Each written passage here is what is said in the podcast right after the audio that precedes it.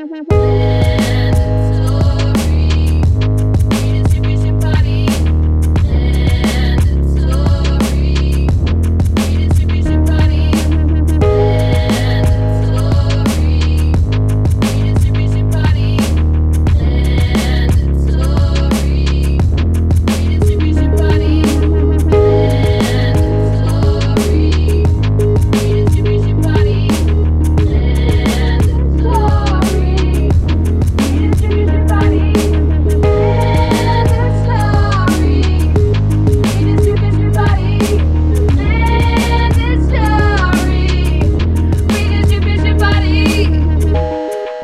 friend and welcome to Mandatory Redistribution Party.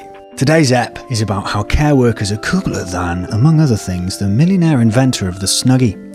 It's about the importance of invention to mythologising the wealthy and justifying their wealth, in contrast to how socially valuable work is devalued. I also do a deep dive into the fetid swamp of the care home industry in this country that took me all weekend to write, which is why I just finished it. Uh, I actually just finished it, um, which is why it's three a m on release day as I record this introduction.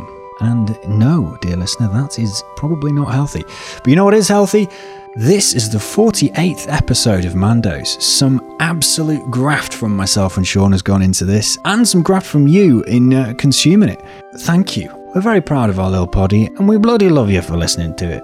If you've done every ep, fair dues, big respect. Uh, if you support us on Patreon or gave us a good review on iTunes, even fairer dues, even bigger respect. We thought, as we approach our fiftieth ep, it would be cool to live stream it on Twitch, which will happen at eight p m next Friday, the twenty-second of May. Follow us on Twitter and Facebook for the details of that. This can be a good time. Okay, on with the ep. Let's hope by the end the title makes sense. Have you ever invented anything? I've probably invented games. Yeah, I think maybe yeah, we yeah. talk about games being invented. Yeah. Have I invented a device? Like a, an invention is mm. normally like a gadget or a device. Yeah, a doodad. I've only really managed to um, sort of MacGyver things, which is not quite an invention. No. It's just the smallest kind of Rube Goldberg machine where something just is doing a task it wasn't really designed for, but I wouldn't call that an invention. Yeah. Propping a window open with a book isn't an invention, is it? Sticking a folded up beer mat that you took from the pub to replace a bit of the plastic that your window shutting clasp is supposed to use mm. isn't an invention. It's just mild resourcefulness. In our house, this wasn't my doing, but, but my housemates, um, we had a pulley system to... Oh, the trash wheel- pulley system. I've seen this. Yeah. Yeah, it allowed yeah, us to yeah. take our recycling down to the council's changed how our bins work now, but episode it used to one be just sort back. of a yeah right.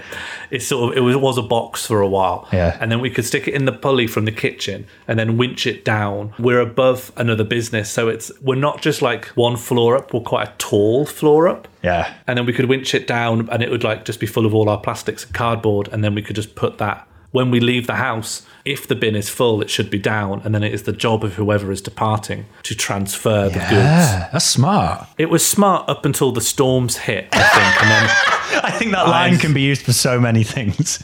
Yeah, it was smart up until the storms took the bag up into the air and meant that from my...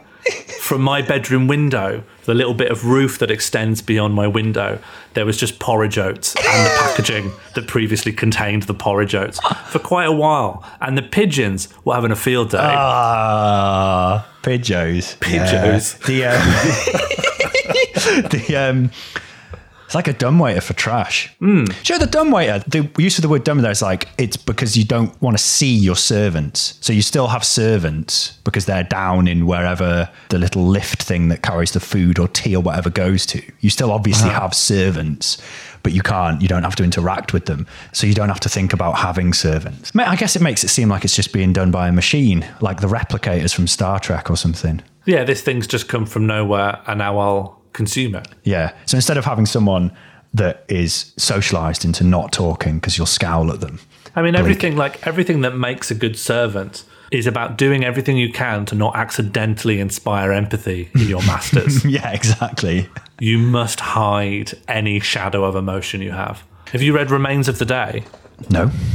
Um, Remains of the Day is a novel by Kazuo Ishiguro. Yeah. It's about the British servant class, essentially. Ah. Oh, it's, it's it's a great book. It's sort of, it's looking at when the aristocracy is kind of being phased out in favour of business owners. Yes. And so it's quite a complicated book, really, but it's about a servant who is the servant of an aristocrat who is trying to do things to mollify the material conditions of post- Versailles right. Germans. Okay. And he believes that by being a good servant, he'll help like avert fascism. By being a good servant? Because he needs to make, this master is overseeing like diplomatic events to try and mollify those and, and create, send some aid over. Yeah. So that we're not continuing to punish the Germans after World War One. And also he's terrified of Mosley getting bigger. And so in the end, he ends up ignoring his own father's death in order to be a good servant, because by showing his own grief during these events, it might disrupt them and therefore fascism might take over. It's an, it's an incredible... Remains of the Day is a real top tier. It, it won the Nobel Prize, I think. That sounds fantastic. Strong recommendation. I was going to reference um, Samuel Pepys' diaries, which mm-hmm. have like... Him, there's numerous examples in them of him just being an absolute dick to servants. Do you want to hear some? Yeah, yeah, yeah. December the first, sixteen sixty. This morning, observing some things to be laid up not as they should be by the girl, I took a broom and basted her till she cried extremely, which made me vexed. But before I went out, I left her appeased. Left her appeased? So basically, he got angry that the servant hadn't put things in some specific way he wanted, smacked her with a broom, she cried, which... annoyed him. Her crying annoyed him. Yeah. Uh, and then he appeased her. God knows what the details of that. Another classic, uh, February nineteenth, sixteen sixty-five. At supper, hearing by accident of my maids letting in a roguing Scotch woman to help them to wash and scour in our house, I fell out mightily and made my wife, to the disturbance of the house and neighbours, beat our girl, and then we shut her down in the cellar, and there she lay all night. I mean, I know we're talking about like the obvious class divide of like these servants. Yeah, and, yeah, yeah. But but can we really imagine that Samuel Pepys would ever turn off this rage around anyone else? Do you really imagine he's capable of being like truly genial to like anyone if this is how he treats humans? I'm sure he was absolutely perfectly courteous to other people in his class, but... Uh, servants are like completely dehumanized. We sort of think of labor in the sixteen hundreds as like people in fields, but with enclosure and stuff, more and more people were becoming servants because basically you get somewhere to live and you're insulated a bit from the effects of inflation and things like that that were happening. So loads of poor people become servants.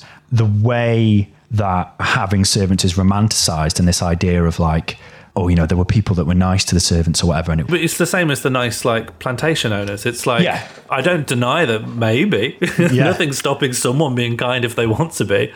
But given that the incentive structure is just, you know, you can behave however you like, mm. you've got to assume that people mostly lived in completely intolerable conditions. But the thing I never understand about... So we talk about dehumanization. Yeah, yeah. And dehumanization covers, like, all manner of, like, laying the ground for atrocities and absolutely yeah. atrocious behavior yeah, yeah, towards yeah. your fellow human beings. But I never understand why we couch it in terms of, well, we treated them like they weren't a human, we treated them like they were an animal. Mm. Because I see animals almost every day, mm. and I almost never insult or slap them. Yeah, it's baffling, isn't it? You know, a shortcut to make a villain in a film is to have them be mean to an animal, be mean to like a yeah. dog, and like, oh, treat them like an animal. But actually, if someone kicked a dog and you put that video online, that's probably going to get more outrage than, I don't know, the police shooting someone. Yeah. The kicking the dog trope's really like, it's so widespread because it was like a lazy trope in Westerns. Mm, yeah. Three bad mother effers were coming in through the swing doors of the saloon, and one of them would like shoot the bartender, yeah. and one of them would like knock over a table where people are playing cards, and then the third one, oh, what does, what does he do? Um, Boots was, a hound into a chandelier. Yeah, it pushes people past like a moral event horizon that when the protagonist kills them, no one twinges and goes, oh, was murder really necessary there? Yes, it was. He kicked a dog. um, but one thing I found from like hovering in a lot of vegan and vegetarian forums, mm. they are probably one of the most tooth and nail politicized mm. like Facebook forum genres to be in. Yeah, yeah. Because... There's a lot of vegans on the far right. Oh, yeah, big time. Like, you know, we go, go back to the Nazis if we want to go just the big obvious examples. Yeah. Eco-fascism's like, a thing. Massively into animal rights. Mm. But it's so odd when we then combine that with the question about why dehumanization. A lot of fascists love non-human organisms. Yes. They think they deserve better rights than, than the lower classes or their like their favourite race to denigrate. Yeah. They're going to elevate a German shepherd above uh, ethnic minority they hate. Yeah. yeah. So it's not about like dehumanization permits violence no. and ill treatment. It's just hatred. It's not yes, like, yeah. oh, my obligations are gone. It's like, I just hate this thing. Yeah. I'm going to hurt the things I don't like. And it, for me, the things I don't like are my fellow human beings. Yes. Yeah, yeah. It's hatred and making the thing unlike you. Dehumanization, yeah, it's inaccurate. It's making a thing unlike you and basically saying, this is not deserving of my empathy. This dog yeah. can have my empathy, but this person can't. Yeah, I've always I feel like almost mental. The uncanny valley feeling they must get of being like, this person looks a lot like I do, and they act a lot like I do, and they almost display feelings like I do, but I've decided they're not me, and that very close but not quite comparison makes me angry the moment I think about them, which I couldn't feel when I'm contemplating maybe a rabbit, a giraffe, or a flea.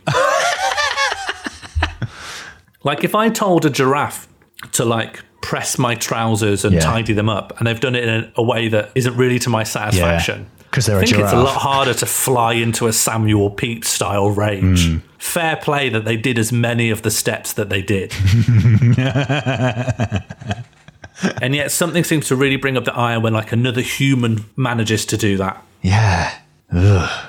Dehumanization almost doesn't get it right. It's that it's because they're human that seems to inspire. I don't know exactly what. I'm, I feel like I'm closing in on something. Yeah. I don't know exactly what, but it's because they're human beings that makes people so angry.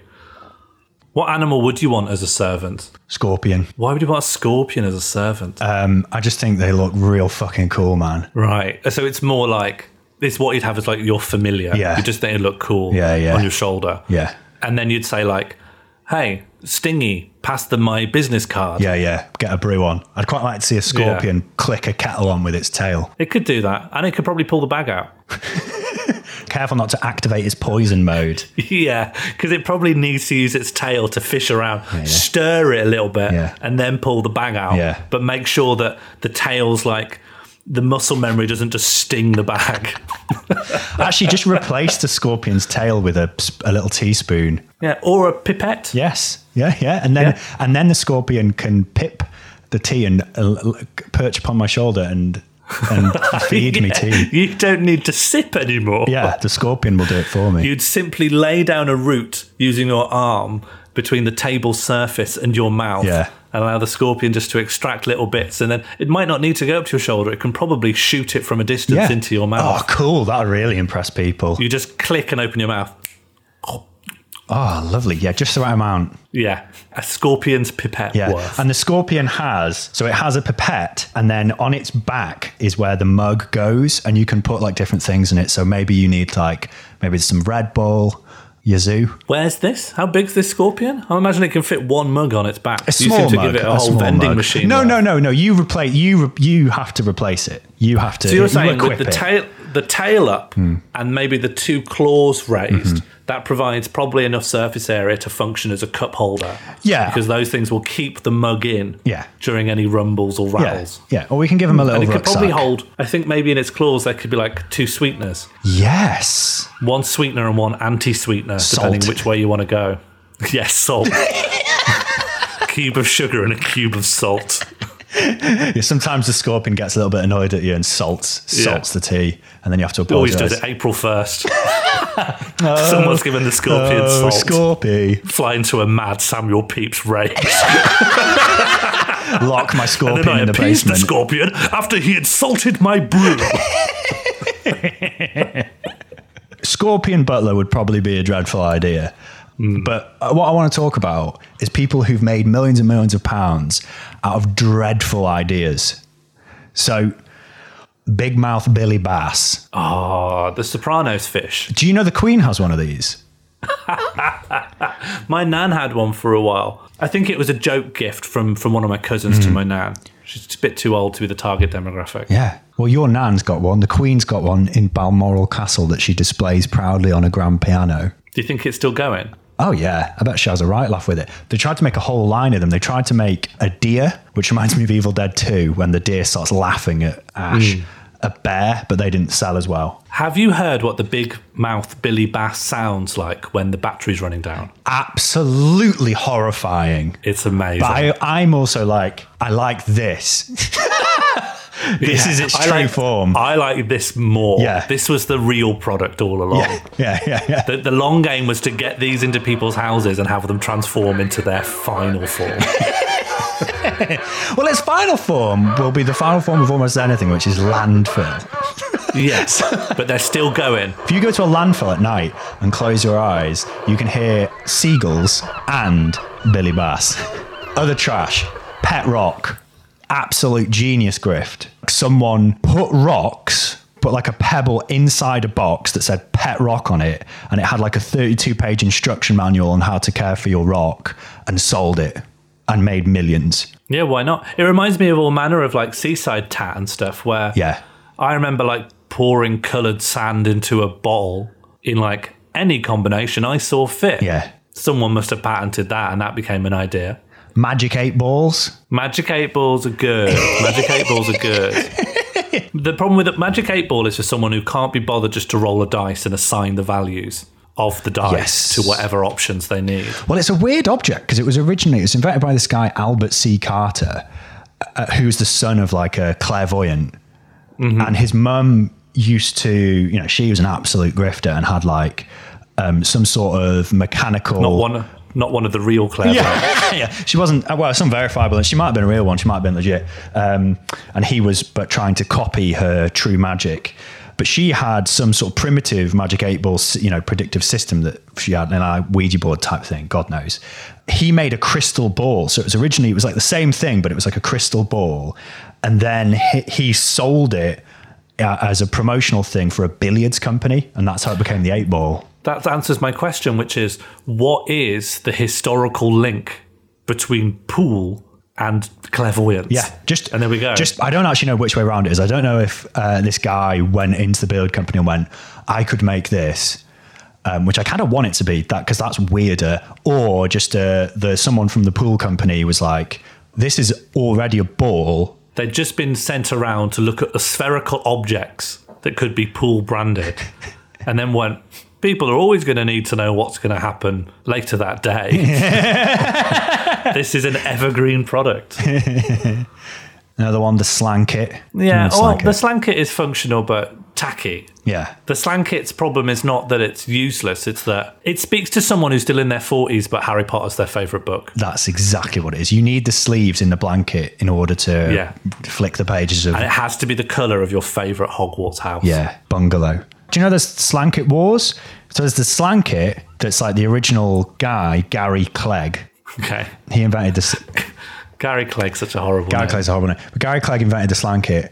Um, and then the, the much more successful and later kind of rip-off is the Snuggie. Ah, okay. The Snuggie, five hundred million dollars. Mm-hmm. I think it is the, the company, the Snuggie company is like absolutely fucking loaded.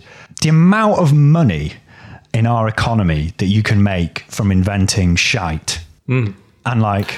Do you know the one way to see this is to... Um, if you've ever just gone on to Kickstarter yeah. and then just gone search by what's about to run out first. And it just shows you a random array of stuff. And, and what is what is funded and what is not funded mm. is just based on the quality of the YouTube video. There's a lot of quite boring but very functional things that people are like... I'm not excited enough to put my money to yeah. this. But then you've got things which obviously don't quite work or don't quite make sense. You've just got someone with who goes, oh, I'm going to... Uh, genuinely, one I found on Kickstarter mm. was someone who was going to make kind of an Alexa, but it only controls your household security. Right. And it does so by reading your mind. I'm in. And you're like, just unlock the garage. Just open all the windows. But there was no explanation of, you know, mind control's not real. How do you do that? Don't care. People just like, oh, that sounds great, I want it. Or have you heard about the air umbrella? No. So it's an umbrella that doesn't use material. You're basically holding a pole, and at the top it's shooting out air in all directions, hard enough and fast enough that water won't get past because it's just being pushed to the sides. Right. Now, two obvious problems are the amount of energy it would use to be constantly bursting air off the sides of, of like a cylinder yeah. fast enough that no water could penetrate means that you need to be chucking a lot of energy at this thing yeah. constantly. It will be hot in your hands. And then the other is, so imagine if you're like just slightly below average height and you're using this, right, mm, in mm. any kind of normal urban setting. Where's that water going? Not dripping off the edge of material onto the floor. You are shooting it directly into the faces of everyone around you. If you're stood behind them, water is... A, a, a pneumatic spray is taking a half meter's area of water and shooting it into your face while you're trying to get somewhere. What? They were backed by eight hundred twenty-five backers pledging one hundred two thousand dollars. Over one hundred thousand dollars. Oh, my God. For an umbrella that just shoots air around you. And I'm sure there are far, far worse offenders on that. Are you aware of the Licky Brush? No. So the Licky Brush is a, it was funded on Kickstarter. You can buy it. it I think it raised like fifty thousand dollars, which was its target. And now, now you can just buy it online. So the Licky Brush is a brush, as, as you would imagine, that you attach to. Good start. What are you going to attach it to? Oh, your tongue. Your own tongue. Uh, you're supposed to brush your cat. Like you'll lick, you lick your cat's hair oh, no. uh, using the Licky Brush like a cat. Is that bundled with the Snuggie? No, but it should be. They'll make even more millions. Yeah, absolutely horrific. And I can't decide what is worse, what like what is a worse aspect of capitalism, the sort of democratized Kickstarter thing where you're almost like a shareholder but who gets nothing back. Mm. Or the venture capital thing where you take your Licky Brush and you do a presentation to six dudes in suits who decide like, yes, this will make us, here's, here's a here's a big loan. You know, we'll, yeah. we'll buy A lot it. Of the venture capital stuff, especially in tech, is like rolling out a product with the hopes that there's a plausible monetization strategy that just will appear yeah. at some yeah, point. Yeah. Like Twitter's never been profitable. Twitter has accidentally almost become like a public service that someone's running as a philanthropist because it has never turned a profit for anyone. No. So the reason I'm talking about inventors and inventing things is just the inventor is almost like the ideal capitalist in in how capitalists are thought of. You know, like Elon Musk, in, instead of being seen as some guy who was already loaded and took his like South African blood diamonds to just like weasel his way into tech or whatever, he's seen as like some inventor who come who comes mm-hmm. up with stuff. Like that's seen as um it's like if you create one idea and then even if it takes the labor of hundreds of thousands to make it a reality, to produce the thing, mm-hmm. like you almost deserve your millions because you invented the thing. There's kind of two layers of it. Of like, one, it's bullshit. Most billionaires didn't invent anything. They either inherited it or just kind of dominated a market and made a monopoly on something. We could also investigate the people who are lauded as like inventor billionaires. Yeah. When you're an inventor billionaire, you're not just extracting someone's labor power, you're also like extracting people's inventor power. Yes, because yes. You, you, the inventor, you may have like written down an idea like Elon Musk's underground tube systems or let's shoot a car to space. Yeah. But you are then outsourcing that to engineers. Hmm. The engineers who work out how that will actually happen, are they credited as inventors? N- no. no. You, part of their job is everything they make, they were just doing engineering. The inventor is the person who wrote down sort of an idea on a napkin yeah. and then sent it down to the R and D department. Yeah, and it's also connected to the idea of like bosses deserving their wealth. So everything has mm. to be attributed to them. But really what they do is they own things. They may tell other people to invent stuff. That does not actually take that much. Like, I think Elon Musk is probably quite thick. Like, I don't think he's a smart person. That we have a lot of evidence of this. Yeah, sure. um, yeah. Without any engineering knowledge, if me or you were a billionaire, mm. we could go, oh, I want a tube that is suction and I could put Uh, a Game Boy in mm. it, and then the Game Boy goes a mile underground. Yeah, yeah, yeah, yeah. Can that be done? Probably. I don't know how to do it. But if I had a billion pounds, I could just hire someone to be like, they've made that into a reality. Yeah. And I could be yeah. like, I've invented the take the Game Boy a mile underground tube. I'm an inventor. Yeah. But what have I done? I've just moved money around and wrote the name of a gadget. Yeah, and I made all the money from owning the company. And, and like, you yeah. know, just all you did was tell someone, I want a scorpion that pipettes tea into my mouth. Mm. You didn't build it. Yeah, you're just saying, make this happen. Yeah, you, and then they make it happen. Yeah. So there's that level of like, it's bullshit. These people don't actually invent things. That's a trick to think of these super rich, successful people as it as inventors, because it attributes some unique skill or talent to them that's actually bullshit.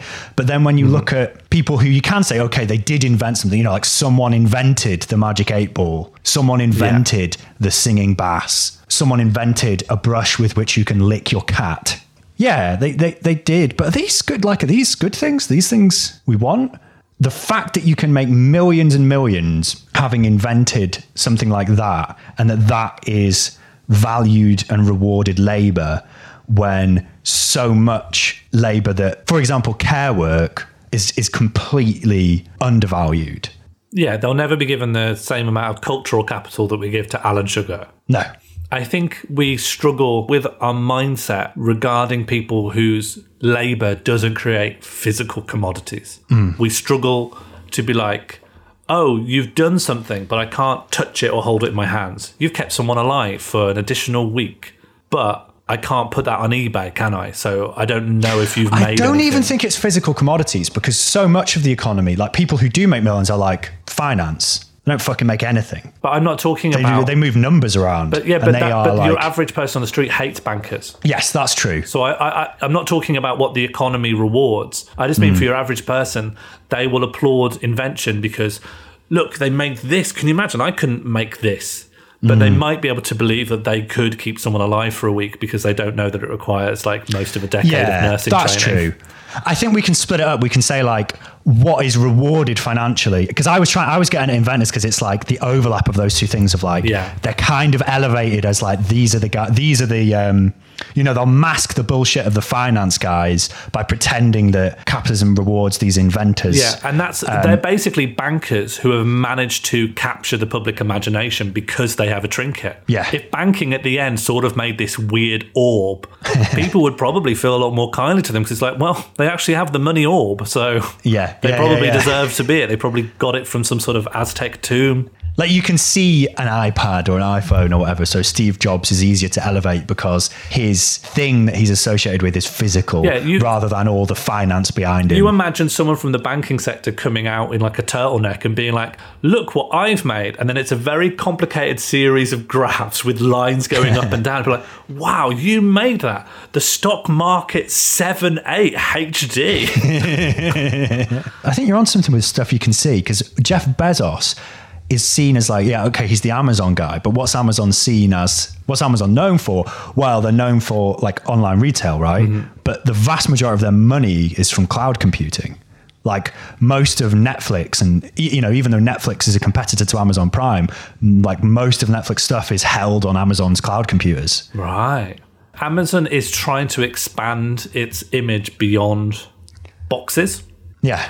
Like in America, this hasn't hit here. I don't know why. Mm. Probably because we don't have um, stoops. We don't have porches. Yeah, yeah. But Amazon colluded with the police to push up how much of a problem porch thefts were so that Amazon could sell those little um, doorbell cameras. Right. That was like a service that they, they made that was like adjacent to delivery. Then they've made their online services. You know, they're about to release their first video game. What? Amazon Amazon are going to be a new video game maker. When you said Amazon are making a video game, I for some reason imagined it was a video game about working for Amazon. Yeah, Death Stranding. Like I did one of their fuck. Yeah.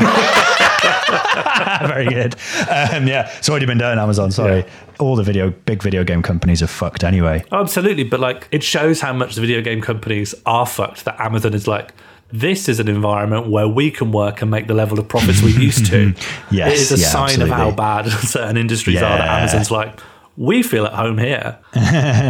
Amazon's a bit different because obviously they don't make a product, but they they have a sort of physical form because their box containing the things you want. Yeah, and that's the website, and you're like, the, the website is a thing, but like the work of a delivery person, which is actually very important. Let's say Amazon gets monopoly, it'll almost be like yeah. a private form of infrastructure where the yes. logistics and movement of loads of basic goods is now controlled by this one guy who's got the yacht a size of Luxembourg.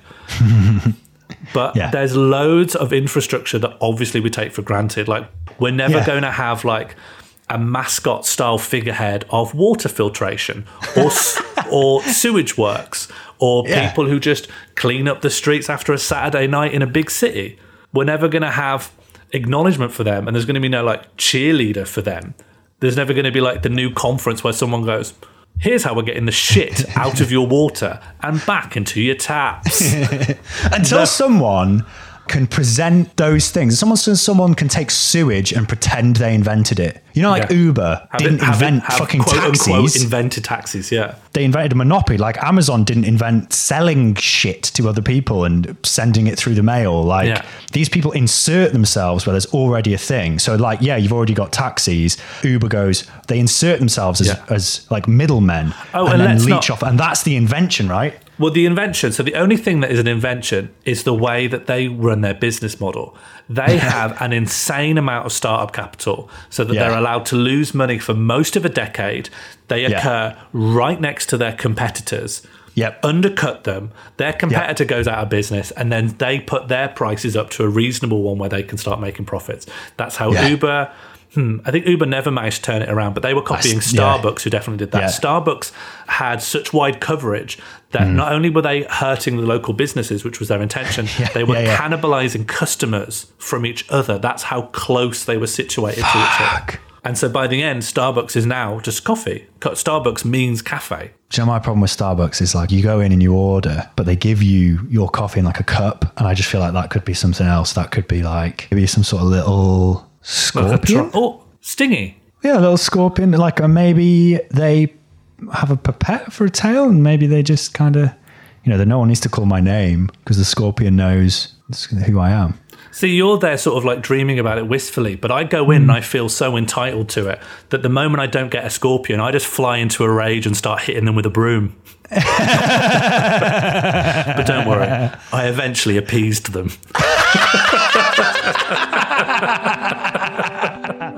On the fifth of May twenty twenty, our flag-shagging managed democracy took Italy's bloody crown. The United Kingdom had suffered more deaths from coronavirus than any other country in Europe, smashing through that bleak milestone like our clown Prime Minister smashing through that stack of Union Jack boxes in his J C B. Why is our death rate so high, you might ask, given how much of a head start we had on Italy? Long-term, complicated. Short-term, because we did a half-assed semi-lockdown weeks later than we should have, while our government, egged on by their boot-licking guard dogs in the press, entertained the notion of herd immunity, aka taking it on the chin, aka murdering thousands of people. For the economy. We, dear listener, are of course the herd, not the people suggesting this. Moo. Say it with me. Moo. Wherever you are right now. Moo. Don't be shy. Then, when we did get out of the herd immunity phase, because the N H S had fuck all hospital beds after years of cuts, we opened a few of those beds up by sending thousands of people from the hospitals to even less prepared care homes without any requirement to test these people for the plague. On April thirtieth, under a week before we snatched the Italian crown of death, Boris Johnson did his first press conference after he'd been briefly taken out by the virus he was happy for us to herd immunity ourselves into the dirt with. Johnson stood at the podium, looking like the cheapest pork you can bolt buy on the dark web, mechanically reclaimed and shoved into a soup by a mad butcher. His complexion and demeanour, that of the lad in a zombie movie who's been bitten but has yet to tell the other survivors. The gases emitting from the rotting pork that make up Boris Johnson emitted from his lips in the following form. We've so far succeeded in the first and most important task we set ourselves as a nation, to avoid the tragedy that engulfed other parts of the world. This, surprising given it was coming from the flesh of a pink, pink hog, was bullshit. But Johnson is an advanced and prolific bullshitter. He's also able to bullshit by omission. That's why he didn't say much about care homes. Probs because so many people were dying in care homes, You'd think they were being run by esteemed medical professional Harold Shipman. I apologise for bringing up shippers. It is uncharacteristic for this particular podcast to bring up a prolific serial killer, but I do so because as we are outraged and horrified by the actions of one individual murdering bastard, we should be more so by the social murder perpetrated by Johnson and the class he represents. People's lives have been cut short by their political decisions. In that thirtieth of April speech, Johnson claimed the U K had avoided the tragedy that engulfed other parts of the world. But considering what's happened in care homes, and what was happening when he said that, considering the frontline workers who've gone without protective equipment, and still are, considering the number of people who have died, I'm not sure what tragedy has been avoided. Maybe he means the thousands more deaths that would have resulted from his own initial herd immunity policy. Now, I don't have precise data for care home deaths, but as far as I can find out, it was at least four thousand when Johnson announced this success, this avoided tragedy. The death rate in care homes at the point of that speech was like two hundred percent higher than it was at the start of March. Alleged boner haver and Secretary of State for Health and Social Care Matt Hancock claimed that care homes had been a top priority right from the start. Given how fucked this situation is, we can assume that his top priority was keeping care home deaths off the official stats for as long as possible. Way back in the herd immunity days, the government were talking about cocooning or shielding the vulnerable, including people in care homes.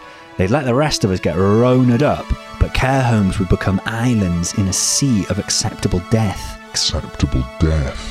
But if that was the plan, Hancock's top priority quote seems to suggest this, then care home residents and the workers who care for them would have been protected as early as possible. We weren't testing, tracking or tracing early on because we were doing herd immunity, and you don't need that for herd immunity. But if you're doing herd immunity, you got to look after the vulnerable. The protection you need for the vulnerable wasn't there. It's still not there now. Even when the policy was herd immunity, even when it was different than now, care homes needed testing. Workers needed P P E. Where the fuck was it? If only we could harness the power of clapping to turn back time to January and create a decent plan that wouldn't mean thousands dying early. Now, as much as I'm putting the boot into the current Tories here, just because they deserve it, I want to put the care home crisis in a wider context. Like, even if we could go back to January twenty twenty with a decent plan and better resources, it might not have been enough. Even if Corbyn got in, it still might have been fucked. Now, the reason I didn't open with that and opened with a screed at Johnson and Co is because I don't want to excuse any of the shit show that they are to blame for. There's one thing you can point to at the moment and say, look, there's something the Tories did for care homes. It's the three point two billion pounds they have pumped into care homes in the past two months. That's a lot. three point two billion pounds is a lot of money. But that happened over the last two months, the two months where all these people were dying. Where did that money go? Well, I don't exactly know, but I do know some other relevant stuff that might enable us to guess. Social care, like healthcare or education, is a vital public service. People need to be cared for, for lots of reasons. But a big one is the guaranteed process of aging. The passage of time. It's happening right now. Care work is work that requires compassion as well as expertise, people with a commitment to their work as a vocation. Now, if you're listening to Mandos, I know you're thinking, this sounds like a problem with one solution, Jack. The market. Now, there's never been a proper nationalised care system, but in nineteen seventy-nine, sixty-four percent of care home beds were provided by the N H S or local authorities. By twenty twelve, that was down to six percent. Privatisation started under Thatcher in the nineteen eighties and continued since. This has created the current system in social care where private providers are able to profit from providing poor quality care. Imagine yourself as a capitalist. You buy up a care home and you're guaranteed income because people are always going to need care. And what's even better, a lot of it will be paid for by the government. That's guaranteed income. But if you're a smart capitalist, you don't just look at that income. You think, what can that let me do? Build up, shed loads of debt. Because for you, a capitalist, care homes don't have value in their use. Care.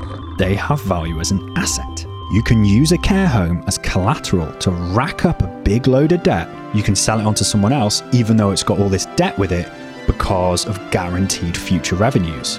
There's no point in investing to improve the care home or improve the service you're providing, because you're not interested in the long-term value of the asset, just how much debt you can quickly build up on it for short-term profit. As well as having no shortage of uh, customers, women and migrants are overrepresented doing work that's labelled as unskilled on casualised contracts. This helps you drive down wages, which in turn pushes up profits. Before the pandemic hit, smirking enemy of the working class and U K Home Secretary Priti Patel set out how the U K was going to take back control of its immigration policy. The point system she proposed would have excluded this care home workforce as unskilled. Yeah. People who are now in the pandemic crisis labelled by government documents as essential. That unskilled label came about partly because the definition of skilled kind of meant highly paid, which care workers are not. Even worse, one in four care workers wouldn't be able to come up with the guaranteed income to demonstrate their skilled status because they're on zero-hour contracts. Little side note here, maybe we should value labour for its social value rather than its perceived skill or how much they get paid. More than one thousand U K care homes are owned and run by offshore investment companies. And these companies, even before the crisis, were lobbying the government for more funding. And generally on the left, we'd support that, right? We would agree, we'd be like, oh yeah, we want more funding for care homes. But where does that money go and what's it used for? A lot of care homes make little profit or even losses, but they also pay rent, which is part of their losses, to sister companies registered in offshore tax havens. Now, we could do a whole episode on this, but let's just l- quickly do one, the biggest, H C One Limited. H C One Limited made a loss of six point five million pounds in twenty eighteen, but they paid an estimated forty million pounds in rent to offshore companies in the same group.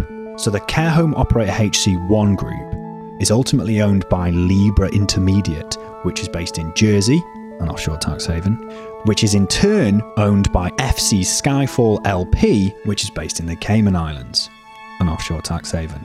H C One has actively lobbied government to increase care home funding because they say so many care homes are facing financial ruin. But over the last two years, H C One has also paid out more than forty-eight point five million pounds in dividends.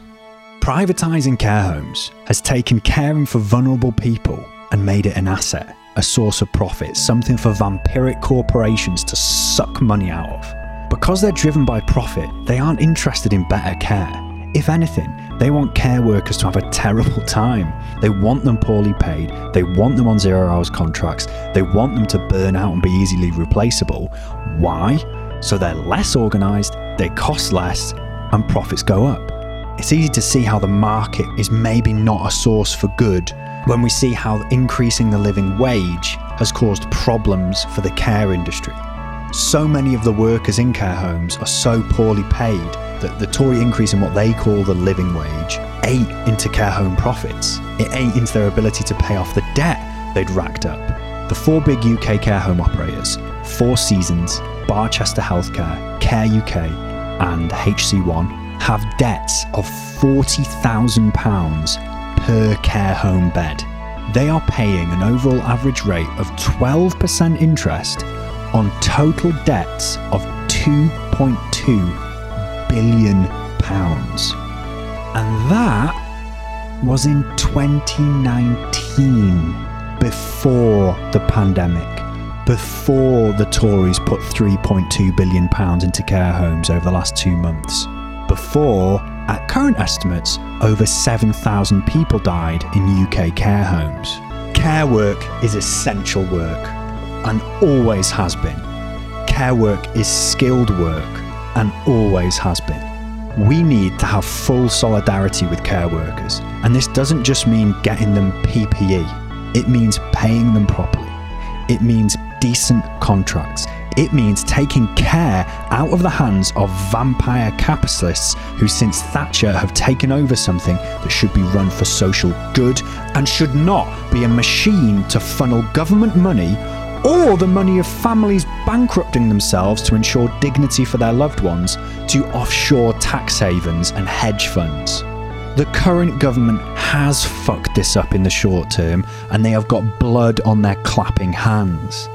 But this does not absolve the previous governments who let the vampires in.